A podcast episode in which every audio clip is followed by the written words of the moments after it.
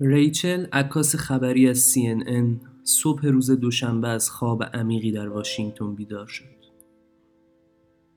مأموریت قبلی او در نیجریه بیش از دو ماه طول کشیده بود. قهوه دم کرد و جلوی تلویزیون نشست. منتظر بود گزارشش از شبکه پخش شود. جرعه از قهوهش خورد. پاهای کوفتش را دراز کرد و کش و قوسی به بدنش داد. چشمهایش را مالید و با آرامشی وصف نشدنی لم داد. خبری از گزارشش نبود. انگار برنامه پخش را تغییر داده بودند. تلفن را برداشت تا به دفتر زنگ بزند اما صحنه ای در انبوه خبرها مغزش را متلاشی کرد. سیاه پوستی که در زیر زانوی یک پلیس سفید پوست خفه می شد و فقط می گفت لطفا پاتو بردار CNN فیلم کامل و هشت دقیقه ای این اتفاق را بدون سانسور در بخش اول خبریش پخش کرد. بعدا ریچل فهمید که فقط CNN این کار را نکرده. خبر کشته شدن جورج فلوید مثل بمب ترکید و به سرعت در تمام رسانه ها نمادی برای عدالت خواهی شد.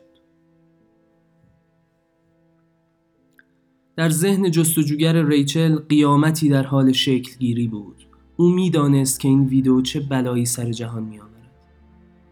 ریچل علا رقم تمام خستگی های سفر و با اینکه یه هفته مرخصی داشت به سرعت با خبرگزاری تماس گرفت و درخواست سفر به مینیاپولیس را کرد. شهری که حالا همه اخبار جهان در آنجا بود. تمامی هواپیماها از همه airline ها برای سفر به تمام ایالت مینسوتا پر شده بودند. همه خبرنگاران جهان برای رسیدن به مینیاپولیس دست و پا می زدند و آیندهشان را مبتنی بر حضور در اونجا می دیدند. سرانجام ریچل با جت شخصی یکی از دوستانش در یک فرودگاه متروکه در حوالی روچستر فرود آمد. از اونجا با ماشین تا شهر سه ساعت و نیم راه بود. راهی که با ترافیک و گشت نظامی مسدود شده بود. جایی که پلیس های سفید پوست نمی‌خواستند حالا هیچ کس در آن باشد ولی در عصر همان روز اولین حلقه اعتراضات شکل گرفت. نیروی پلیس اعلام کرد که عاملان این اتفاق دستگیر نخواهند شد. این تصمیم تیر خلاصی به سرنوشت مینیاپولیس شلیک کرد.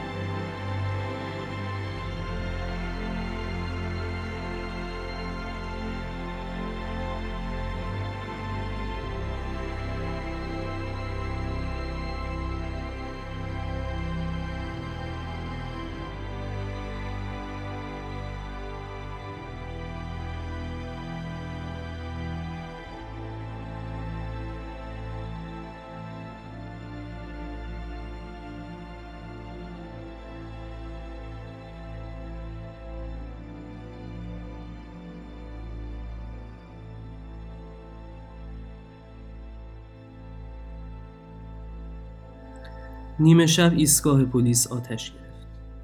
ریچل همانجا بود در حال نظاره آتش. پلیس هایی را می‌دید که با لباس های سوخته و گوشت بو گرفته از پنجره های ساختمان پایین میپرند. در خیابان ماشین ها منفجر می شدند همه مردم ماسک به صورت داشتند و شیشه های مغازه ها یکی یکی خورد می شدند این قیامت را هیچ یک از مردم مینیاپولیس به چشم ندیده بود دود قلیز حاصل از آتش در همه خیابانها پیچیده بود و ریچل مدام زمین می‌خورد از هر طرف صدای فریاد و جیغ می آمد.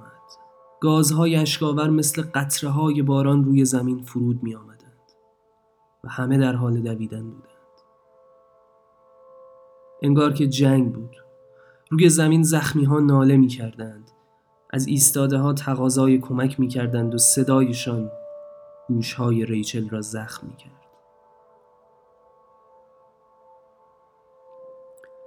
یک آن ریچل چشمهایش را بست و باز کرد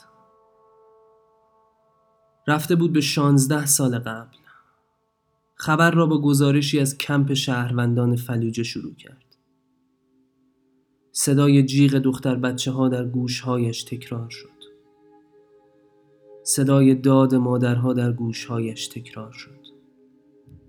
تصویر پوتین سربازها که با سینه مردهای عبابتن شلیک می کردند جلوی چشمهایش رژه رفتند.